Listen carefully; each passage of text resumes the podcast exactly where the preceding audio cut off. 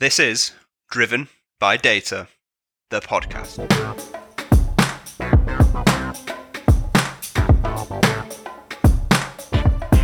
Welcome back to another episode of Driven by Data, the podcast, season two, powered by Orbition Group and hosted by me, Kyle Winterbottom. We're delighted to bring you another season of Driven by Data, the podcast, which boasts even more data analytics and A I thought leaders from across the globe.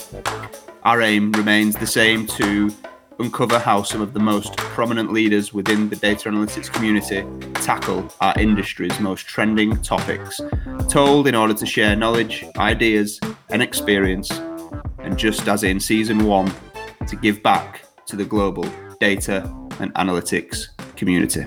So sit back, relax, and enjoy this episode.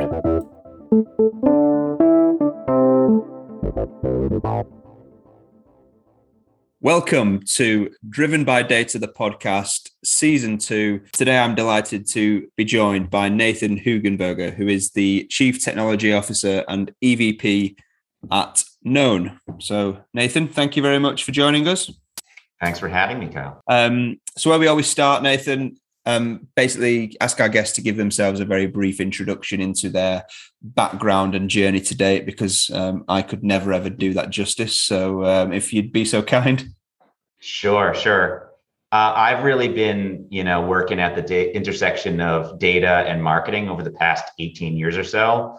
Um, and in that time have had roles where I worked on market research, on data science, on sort of marketing analytics and um, data consulting all around that space, and um, have had sort of my hands in the data and then been involved in building teams and, and businesses around it. So that's been sort of my journey over the past couple of decades. Very interesting. Yeah, I know um, when we spoke offline, when we were kind of setting this whole conversation up, there was a pretty interesting story around Known and the size of the team that you've created and stuff. So I'm, I'm kind of keen to to get into that. So tell us a little bit about Known, who you are, what the business does, you know, what it's known for, types of businesses that yeah. you work with, projects, et cetera. Yeah, Known's really what we consider to be a modern marketing company. And we've brought together all the sort of relevant capabilities from research to data and strategy, a creative and media buying, all under one roof, all as an integrated team. And um, we really put data and sort of science and the scientific method at the core of what we do. Um, and it was the result of, of the merger of a couple of different businesses, a full service creative studio uh, based out of L A, a um, consumer intelligence and data science consulting company based out of um, New York and Boston, and a brand strategy firm. And we all came together uh, in I guess late twenty nineteen, kind of launched the brand in early twenty twenty, and we've had a an interesting last uh, you know year and a half, um, growing a ton, but also obviously you know uh, navigating how you do that in a pandemic world. So yeah, a fun journey. Absolutely. So I guess where where does your role sit within the organization? Then I guess that's always. That always fascinates me when you have that that whole merger and acquisition thing that goes yeah. on, right? Because you're bringing together all of these different types of businesses that are all really good at very different things, and trying to make that work and integrate yeah. is is always much easier said than done. So talk us through about, you know, where your role sits within the organization, what you're ultimately trying to achieve, and kind of what that journey's been like over the last, you know, two two years, I guess.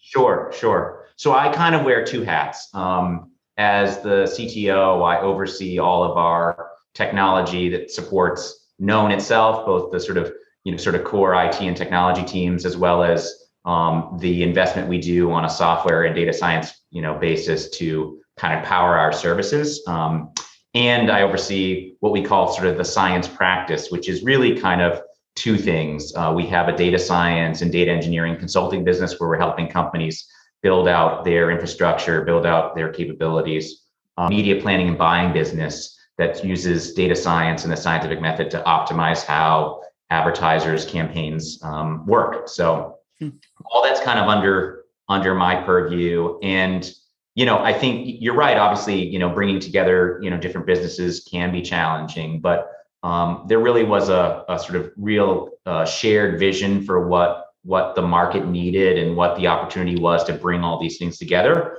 And um, I think we've been really successful in, you know, creating, you know, integrated teams that work together and have sort of creative sitting next to data scientists, sharing information and sharing ideas and and using that to sort of power power great results. So uh, it, it feels like it's working well, but, you know, integration is never done, but by any means. So.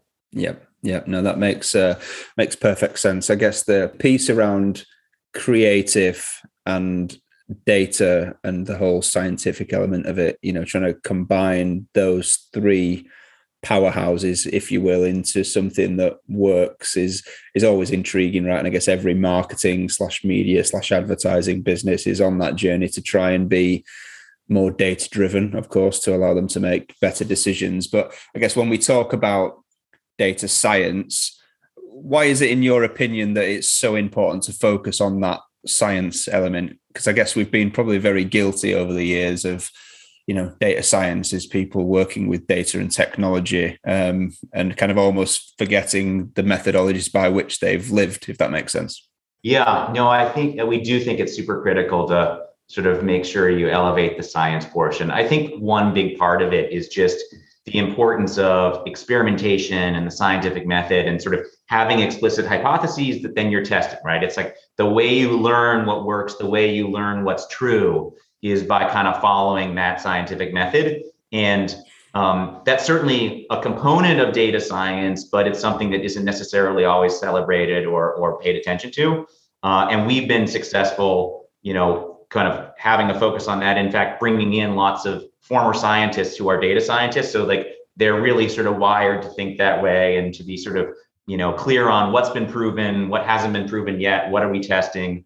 And I think also like what is known, right? And I think when you're talking about, you know, being data driven, right? And you're talking about the application of data science and, and sort of the scientific method to your craft, if you're working in the marketing and advertising space, part of it needs to be, you know, sort of knowing the science of advertising and knowing the science of marketing. It's like, you know, you want to be following evidence-based approaches and knowing what's been proven or studied or, or researched. So ideally, you're not limited to just what is findable in the data set that's in front of you, but you're operating knowing what, you know, what do we know about how all these things work, about how advertising, you know, marketing, and frankly, how humans work, right? And uh, that's, I think, a component of it as well.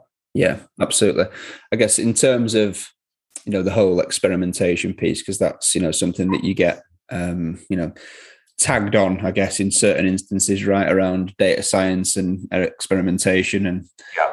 having the time to do some of that stuff, uh, you know, to kind of push the boundaries of what's what's possible. What are the tangible benefits of experimentation? And I guess how can you realistically incorporate that into the day-to-day? Yeah. We see a lot of tangible benefits from it when we're talking about experimentation in the context of advertising campaigns that we're managing for clients, for sure. Um, and, you know, one of the big, big elements of that is just the fact that when it comes to, say, creative, right, it's a really important part of the advertising campaign, but it's also something that people aren't necessarily all that great at judging in terms of what's going to perform well and what's not going to perform well, and how it might perform when sort of in front of, you know, one audience versus another. And so the experimentation that that we bake into our process is, is really about navigating that space, exploring that space, and understanding, you know, what is the sort of highest performing, you know, set of and combinations of creative and, and targets on certain channels and in certain spaces. So um, it's vitally important. I mean, one of the interesting things that's sort of been, you know, discovered is that, you know, when you look at, you know, what makes an effective advertising campaign, you look at all the different components that go into it, creative, you know, media planning, getting the right allocation, getting the right targeting. Um, there's been some big studies that are that are out there and published by folks like Nielsen and Comscore and others. They always find that the creative is the single most important part to get right. But it's also the case that it doesn't necessarily always get the attention it deserves. And there have been some really, you know, sort of powerful Um, research studies done in the academic community that show that, you know, the average marketer maybe no better than random guessing at picking out what ad's going to work well and what's not, right?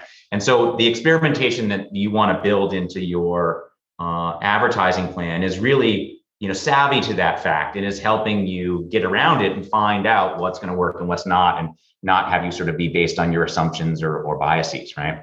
Um, so it, it's really critical. And I think we've built it into our approach to both the planning process and the execution process. So it's not so much about um, needing to find the time, but needing to make sure that it's logistically practical, that it's feasible, that you've got the ability to do all the testing you want to do, because you don't want to necessarily be, you know, testing thousands of ads and having to manually deal with them all, right? So yeah, okay, so that's interesting, because I guess you you get a lot of organizations that they do experimentation, right, as as a thing, but it's almost like a, you know, you get a day a month, right, to go and go and work on whatever you want, go and try something. But it sounds like you've kind of baked that into some kind of methodology that that that works for you guys.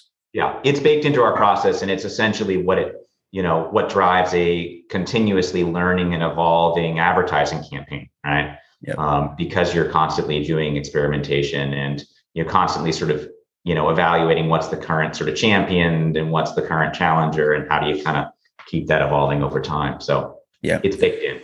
Yeah, that makes sense. I guess in terms of the kind of bringing it back to creative versus data and or science, however you want to look at it, I guess that there's always that debate, right, that the the creative element is obviously the things that typically captures attention and, you know, makes that the whole thing work. But obviously, as you've said, often it's as good as a bit of a guess, right? A, a gut feel, this might work. We kind of think this, the whole approach now of being, you know, data driven in inverted commas is, you know, effectively trying to get us to that point where we can, right, well, let's create a really good piece of creative and make sure it's right person, right time, right channel, et cetera, et cetera, et cetera. And if you can get those two worlds to collide, that's great, right? Because I guess, you know, I've had people on the podcast before that have said, you know, if you can get the data slash science piece right, then, you know, uh, an average piece of creative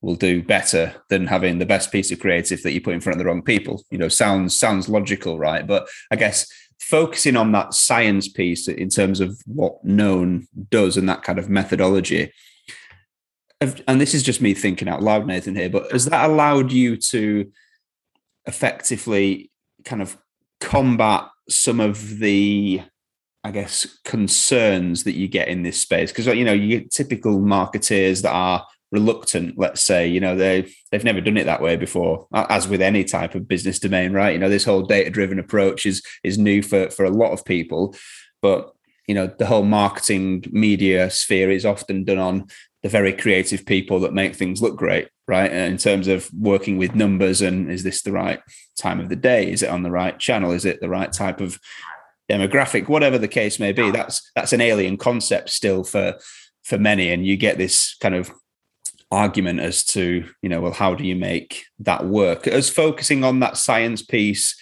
you know, rather than talking about data, I guess, effectively, is that kind of science methodology helps you to navigate those waters a little bit, do you feel? I think so. I think, you know, a, a few things. One is, uh, you know, the clients that we work with really, you know, believe there is a better way and want to find it, right? And they, they believe there's a way to make their advertising more effective and perform better. And I think what resonates with them is the story of the combination of the art and the science and the creativity and the data, right? They want to hear that you're, you know, following the data and sort of looking at what works and sort of optimizing for that, but they still want it to be all beautifully expressed, right? And to be creative and, and catchy. And I don't think you have to give any of that up, right? I think what this really is, is about sort of saying, let's know, let's sort of identify what's known, what the science tells us so far. Let's plan to do experimentation and to test lots of beautiful creative and learn what works really well for this audience at this time of day and what might work for that audience differently, right? And, and use that. And I think critically to, kind of the, the point we talked about earlier, it's vital that these things not feel like they're at odds, right? Like we, uh, you know, when we think about, say, science and data, you know, our partnership with our creative team is vital. And it's also critically important that they're calling and saying, well, which one did that well? Which, like, what should we make more of? Like, tell us what the data is telling us to, to do and where we should go from here. Because, you know, you want to create beautiful, you know, uh, expressions of people's brands and beautiful campaigns, but you also want them to be effective, right? And you want it to matter. And so all these things need to come together. And I don't think there's any real, uh, it's not an either or thing, right?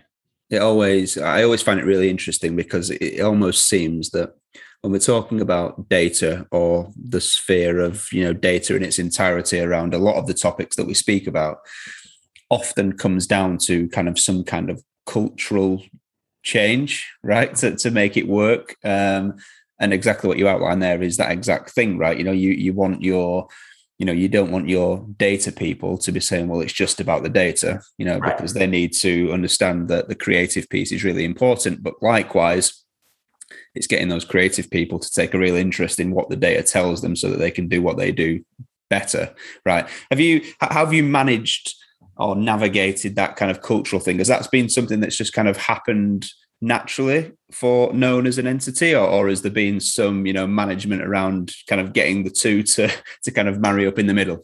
Well, as I mentioned, that they, I think it was a shared vision that that was important, you know, at the beginning when um, the, the firms came together to found Known. And um, I think, you know, we had some really great experiences, you know, you know, shortly after we came together, where we sort of threw those people in a room and had them work together on a common goal of, you know, making certain client campaigns perform really well. So I, I think the, um, I think the desire is there, right? I think the sort of, um, you know, shared values of, of wanting to, you know, do it, a, do it a better way and create, you know, really good performance for clients is there.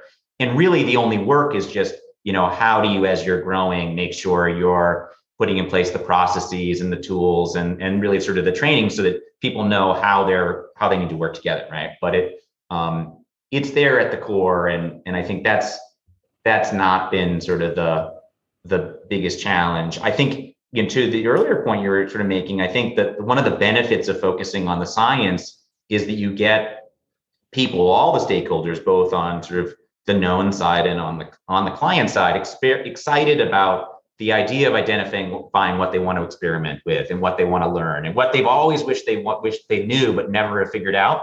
And so the, you know, benefits of, you know, not losing the science and data science is you get to capture some of that component. And frankly, in, in sort of, you know, building momentum and energy around doing more experimentation that's aligned to sort of testing these important things, what you're essentially doing is creating new data, right? You're creating data you didn't have before that now you get to analyze and interpret and use to make things better. So it's, it's all part of data science, but it's making sure you're not stuck with what data you had on day zero, right? So yeah, yeah, yeah, that makes makes perfect sense. I guess how was the the focus from, you know, on the science piece? Is that How has that affected your ability to build, you know, the team that you've built? Because I think, remind me, what, what's the number now? It's, it was, I remember I was impressed by the number that you'd got, got to in such yeah, a short amount of time. The, the, the science team right now is up around like one hundred twenty people, right? And that's, um, you know, a bunch of data scientists, um, data engineers, and then also advertising and media experts. And, um, you know, we have a, a strong team of data scientists, you know, many of them, I guess, recovering academics who were using data science and machine learning in their PhDs who are now applying it to these interesting problems. But um, yeah, and I, I think I think one of the uh, you know one of the benefits of the sort of virtuous benefits of the focus on science is that it you know allows our people to sort of really express their full selves, where they're sort of thinking about not just the sort of analysis they can be doing in Python, Python and the various different tools at their disposal, but also applying sort of the rigor of thinking about, you know, about that scientific method and what's known and what might need, still need to be tested. Like, what assumptions are we making that we haven't really proven yet? And um, and how do you navigate, you know, the the richly complex space of marketing and advertising, where, you know, you probably can't test everything all at once, right? So you have to have a real understanding of, you know, how much can we be testing at any one time? How much can we be learning? And how do you kind of peel the onion, if you will, and focus on the things that'll provide the biggest bang for the buck first, right? Yeah. How have you found the transition, out of interest, from, you know, the recovering academics, as, as you called them, you know, to the, you know, commercial world, again, in inverted commas? How, how has that transition been? Because I guess what I see a lot of, and, and here's probably a massive difference between the U K and the U S, in my opinion, on this, you know, U S absolutely loves the PhD and people that come from that background, and then can train them around the nuances of the commercials in the the, the area which they work. That's something we see a lot less of in the U K, um, which is interesting. But how, how has that transition been of bringing them people out of academia into the marketing and advertising world? Yeah, I mean, I, I don't know that it's easy, but we've certainly been successful doing it. I think part of it's just being really clear on on sort of how you're going to approach hiring and being selective, right? And making sure that, you know, even if someone hasn't been doing a lot of work in the commercial space, that they've got the right sort of client-facing skills, consultative skills, you know, the context that's going to enable them to be successful. And then, you know, obviously we have, you know, training programs and, and things that help people come up to speed, but it's equally important that, that, you know, there's an existing set of colleagues and people they can work with who kind of help them navigate, right, that that that experience, right? Yeah. Um, but I think, you know, I don't know the U K marketplace uh, as well, but um, it, it's definitely a thing that there's, you know, there are a lot of people sort of who might be completing advanced degrees in academia, but then moving into industry. And, um, you know, it's a, it's one, it's one of many sources that we use to sort of find great people. Um, but I think even, even outside of sort of the PhD and um, sort of former academic space, I think in general, we lean into the idea that, you know, data science is, is not just data, right? And so, you know, we ask people to sort of um, embrace all those components, whether or not they, you know, used to be a physicist or not. Yeah. Yeah. And that makes perfect sense. And I guess that's why kind of I asked the question really, Nathan, because obviously people that are working in academia doing this stuff, you know, it's, it is, it's true data science to a degree, right? You know, where it's, it is, it's stats and it's, it's models and it's regression and it's, you know, et cetera, et cetera. Whereas, you know, you get people that navigate their way through the commercial world and end up as a data scientist, but they were a, I don't know, a B I developer by trade, right? So, so all they know is data and technology, and it's uh, you know so uh, and obviously, as you know, in our industry, job titles are so undefined that what you call what one organization calls something yeah, yeah. doesn't doesn't necessarily translate, so there's all that to contend with. But that was, you know, just more of a curiosity piece. So obviously I know the kind of, you talk a lot about the importance of optimizing that creative piece, right? And I guess that leads into a, you know, a little bit of what we've we've spoken about. But I guess for you, what is the importance of that, and how do you make that work? Uh, it's it's super important. I think when we think about, like, our goal, obviously, is to deliver better performance for clients. A big part of it is optimizing the creative, not just the sort of typical media components around targeting and allocation, although that's a component too. Um, and we are. We're super well equipped to do it in that we have a studio in house that, you know, has a creative team that's eager for the data and eager to evolve the, the campaign based on it. But it is the single most important thing we focus on. And, you know, part of it is having that sort of plan for what you're going to test and experiment with.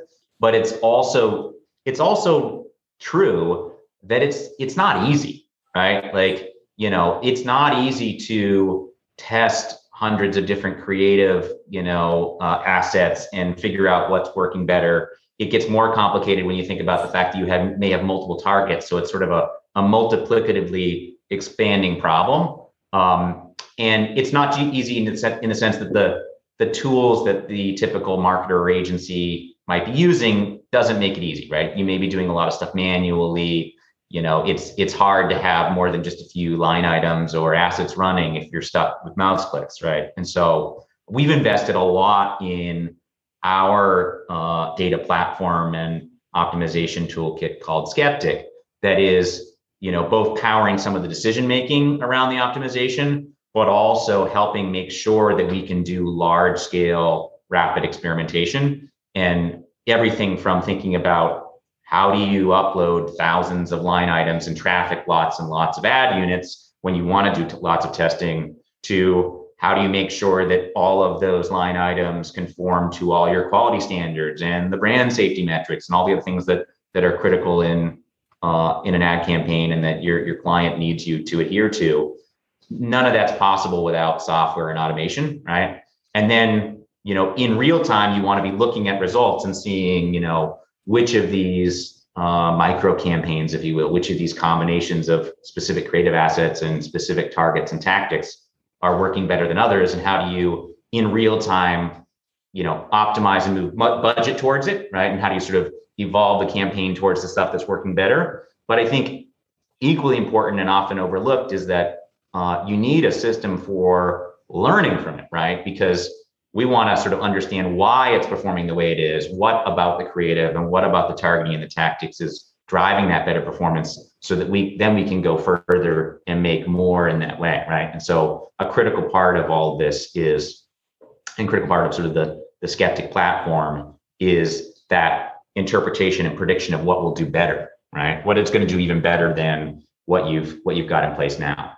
Mm-hmm. Um, so all that is kind of... Uh, kind of gets to like, how do we think about creative optimization, and why is it so important, and why is it that it can drive really great results quite quickly? Yeah. And that's really interesting, because I think you often, you know, I think it's quite easy to think about, okay, you've got creative on one side, they'll go and create their, their creative work, right? And you've got data on the other side, and, and they can start to identify, right, these are the places, the times, the demographics, the audiences. You put that piece of content there at that right time, and and you know you you've got you've got a, a match made in heaven. I guess what you're saying is it's almost, this is going one step further, and you're helping your creative team to create better creative effectively by using this platform that you've built. Okay, right, yeah, and then the and, and then the data science piece plays into, okay, understanding why that is the case, you know, because I guess it's easy to go, well, this performed better than that one, so let's do more of that one. But it's understanding what, you know, what about that works best, and then the data science the data science piece fuels the the predictions, right? So let's focus more on that. Okay, fine. I mean, fuels the predictions, and and the the science in there is sort of constructing these experiments so that you can know definitively why one thing's working better than another, right? Like, hmm. it's not just sort of a haphazard throwing of things against a wall and figuring out that this one stuck, but rather you've actually learned, and you can say now, we've learned that these things work better than those things, that this is why, it's this message, it's this kind of imagery, it's this kind of call to action, and it's with these particular kinds of audiences who might be in different places in your marketing funnel, right? Yeah. Um, hmm. That's really interesting. So I guess, uh, have you noticed that this has worked better in, you know, with whether it's sectors or types of categories or campaigns? Is there any kind of, you know, detail that you can share around that? Yeah, I mean, I think as a as a someone as a data scientist, right, and someone who comes from a scientific background, I'm I'm excited to report that this, you know, use of science seems to work well everywhere, actually, right? We've seen it work well on B two B campaigns, on B two C campaigns. We've seen it work well on sort of performance-oriented campaigns, on more brand-oriented campaigns. So we've seen it work in, in many different kinds of campaigns, um, many different kinds of clients. And um, often it works very fast, right? It's like that, that process where you're optimizing and evolving and improving, you know, that the, the creative and dialing in the targeting and figuring out which tactics and which channels work really well. You, you often see this sort of, you know, sort of rapid exponential improvement where, you know, two months in, two and a half months in, you're way better off than you were, and you know a lot, and you've already started building the next set of creative based on what you've learned. Um, so uh, I think one of the things that has us really excited about it is just that that we've seen it, you know, work well in all these contexts, and you know, it's it's about sort of the combination of of software and and these these scientists, these data scientists, right? Because you have to sort of make sure you're adapting it to the specifics of the campaign. You have to make sure you're identifying, well, what's the right goal for this marketing campaign? Are we trying to get people to, you know, buy right now, or are we trying to get them to be aware, to consider, to move along the funnel? And how do we represent that in in in a form that we can use for data optimization, you know, in this campaign, given what kind of client we're working with and given what kind of um, campaign we're running? But but with the sort of intelligence and sort of um, customization that the data scientists can do, we can then use this approach and use the tools at our disposal to sort of apply the scientific method at scale, right, in rapid, you know, sort of at rapid speed to each kind of campaign. Um, and and that's, and we've seen it work, like I said, in all these different contexts. So yeah, fun. That's really interesting. So, and does this, is this, are you at a stage now where this is kind of real time? You know, are you doing this almost in real time in terms of the optimization piece on what you can make decisions on? Yeah, there's, I think the way to think about it is there's sort of a, a few cycles, right? There's the cycles that are running in real time where there are adjustments made, you know, every hour, right, throughout the day, right? Things like reweighting of budgets between different assets can happen on the fly, right? The, the conversation that happens between a data scientist and a creative where they're looking at what works and why and coming up with new ideas, like that happens on a day or a week basis, right? So it's, it's happening, you know, rapidly, but not necessarily happening eighty thousand times a day, right? But we sort of think about this as having concentric loops of optimization where there's stuff happening sort of at the right cadence, um, you know, throughout the process. And we're, it's all being monitored in real time. And then you're just sort of, you know, thinking about what you can adjust instantaneously and what needs to sort of happen on more human time. Nice, nice. Okay. I'd love if you could, and, and very high level, look, you're much smarter than I am. So dumb it down, you know, as if you're talking to your five-year-old child, but t- talk yeah. us through how Skeptic works. Like if you think about the life cycle end to end, okay, well, you've got this problem, you know, this piece of creative, yeah. whatever you're going to do. Talk us through how, how that works, if you would. For sure, right? So we might come in and engage with a new client where we need to put together an advertising campaign, both the creative and the media portion, and, and help it work fast, better, right? Um, and, and what we'll do up front as we're using some of Skeptic's planning tools is identify, you know, given the budget that we have available, how many experiments can we be running at the at the same time? How fast will we be learning, right? Because we don't wanna, you know, start something and realize we're not going to get results for three or four or five months. That's way too long, right? So um, we, we think about how do we simulate the campaign and understand how like fast are we going to get things. We'd like to get back some results in one or two weeks that we can use to evolve the creative so that we can kind of on a weekly cycle be constantly tweaking things.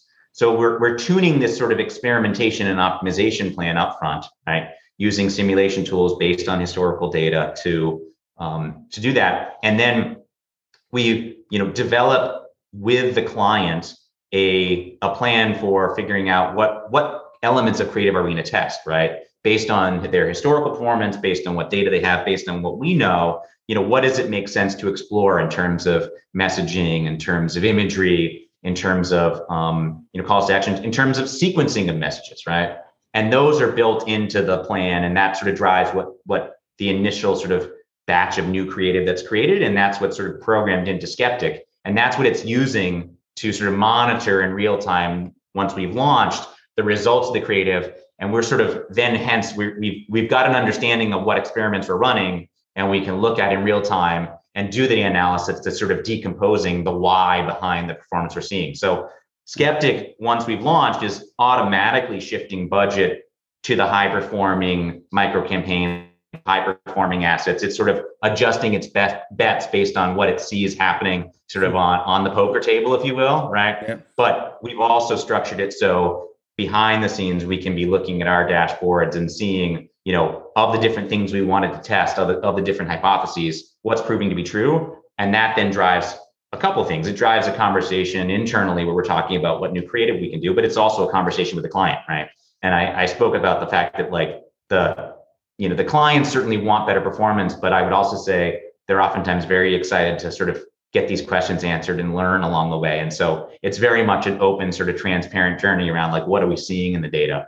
Um, and then that just continues happening, right? If there's a constant, constant sort of process where you're thinking about, you know, what has the data told you so far creatively, and also around targeting and, and channels and allocation, and what are you testing next? Hmm. What's what's the appetite out of interest like from your clients when you turn around and say, well, here's what we're going to do, and we're going to experiment, you know, quickly to make yeah. sure that we get we get to the wins as quickly as possible, which makes sense, right? But I guess the reason I ask the question is often, you know, most marketing slash media businesses, they'll go and engage with a client, they'll get a brief, and it's like, we want this delivered, and that's it, right? Go away and, and, and do it type of thing. And I, I guess that must be slightly unusual, I'd have thought, for for someone like yourself to be sat in front of a client, said, right, we're going to, you know, optimize by experimenting. And that's the kind of first port of call, really. Yeah. Yeah. I mean, I think to a certain extent, there may be some selection bias in that the clients we're working with are the ones that this resonated with, right? Yeah, as an approach, okay. For sure. Yeah. But, but I think, um, you know, a, a lot of times the way we sort of structure these things is where we can say, look, you know, you, you, you believe it, but want to see the results. We know we can make it happen. Let's go do this for a few months and show you what's possible, right? And so because the because these results, because the improvement in performance that we see comes so quickly, right? This is not a thing where we're asking you to have sort of faith that like two years from now, things will be better. It's more just like, let's set this up so that, you know, give it a month to sort of settle in and start working, but you're going to see stuff fast, right? Um, and I think, you know, there are certainly, there may be some marketers who have struggled to to make anything, to make any changes because they're afraid to, you know, maybe to do that. And, and that this might not be the greatest, you know, approach for them, but uh, it, it has not been difficult um, to, you know, get people excited about kind of doing this experimentation and, and finding how much better things can be, you know, a couple months down the road just by doing it. So. Yeah. Yeah. No, that makes, um, that makes perfect sense, I guess. In terms of Skeptic as a product, if you kind of want to call it that, which is effectively obviously what you what you've built, is is this kind of available just through your consulting? Is this just an internal tool you use, or is there, you know, uh, can, could clients theoretically come to you and say, you know, could, could we purchase this off you, for example? We think it's really critical to have it be a combination of technology and people, right? Like the, the role of the buyer scientist, of the data scientist in this process is key to sort of getting the attribution right and customized to the client's needs, tuning it, interpreting the optimization results and, and tuning it. So um, it's really a, a, a yes and. It's a it's you're getting, you know, Known's people, our creative team and our our data science team and Skeptic. And there are There's certainly, you know, client-facing components of Skeptic where, you know, you can see what your results are, you're logging into dashboards, but, um, you know, this is just like we're getting the sort of the power of art and science here together, you're getting the power of software and people here. It's not just robots that supposedly already know all the answers. So, yeah, that makes sense. Um, so I guess as we try and bring all this together then, Nathan, and, and wrap this up, are, are there any use cases which you can kind of share, I guess, from a high level, you know, so we don't need to know names and, you know, tangible numbers and stuff, but I guess in terms of tangible wins, you know, timeframes and what people have seen, what, what those yeah. results were, stuff like that. For sure. For sure. Um, like I said, we, we, we have a, a bunch of them. Um, I can think of examples where, you know, in healthcare, we took over an advertising campaign for a major hospital group. Within two months, we had lowered their cost per acquisition by fifty percent, five zero. That's huge, right? Like these are these are big results. Um, another campaign we took over for a big B two B uh, wholesale online marketplace. Uh, again, in less than three months, we've lowered their cost for uh, new leads, which was the goal of the campaign, by sixty-five percent. Um, We have examples where we are running a, a, a branding campaign for um, a, a home, a smart home security company, and the, the branding in our testing has shown that we're lifting sales by forty-four percent relative to, you know, what was being done before. So we have we have lots of success stories, and like I said, it it you know the optimization continues forever. But you oftentimes see huge wins in two to three months. And that's why it it it uh, it's been very sort of easy to get people to get excited about, let's go try this out. We wanna, you know, we wanna see what, what results you can you can create and and what we can learn along the way and how that can sort of make us better marketers, frankly, um, using that data and those insights. Yeah. Well, it's no surprise, I guess, when you've got case studies like that to reference and those types of figures that, you know, I guess it's it's easy to uh, to get people excited about that about that journey, right? Yeah. Which is, uh, which yeah, very interesting. Um, so yeah, well, well done, I guess. Um, in terms of how people might be able to reach you, then, Nathan, because what we always like to do is to try and yeah. end the podcast by, you know, basically giving our audience, if they want to reach out, you know, whether that's anything that they've heard today that they wanted to pick your brain about, or maybe they're interested in working with Known, or they want to know more about Skeptic, or whatever the case may be, what's the best way for them to do that? I mean, the best way is to, you know, you can hit us on our website, which is w w w dot known dot is. Uh, you can uh, find our, our email links there, which is hello at known dot is, or you can hit me on Nathan H at known dot is. So. Fine, fine. You don't have Nathan. To spell my last name. It's easy. I, I nearly got it wrong on the uh, the pronunciation. So, um, so yeah. But look, Nathan, absolute pleasure. Thank you very much for talking to us. Fascinating conversation. Um, and yeah, you guys have been uh, obviously done done really well. And um, yeah, look forward to seeing where you uh, kind of where you continue to get to. Thank you for having me on. It's been a pleasure. That's it for this episode of Driven by Data, the podcast. I hope you enjoyed it. I'll be back next week speaking with another thought leader from the world of data and analytics. Until then, please follow Orbition Group on social media if you've not already done so, where you'll be able to subscribe and therefore be made aware of the podcasts as they arrive. And please share, like, and leave reviews so that more people from our industry get to hear and benefit from these too. If you've got any questions or you want to suggest ideas for topics or potential guests, then please feel free to reach out to me. Thanks for listening, and I'll be back next week.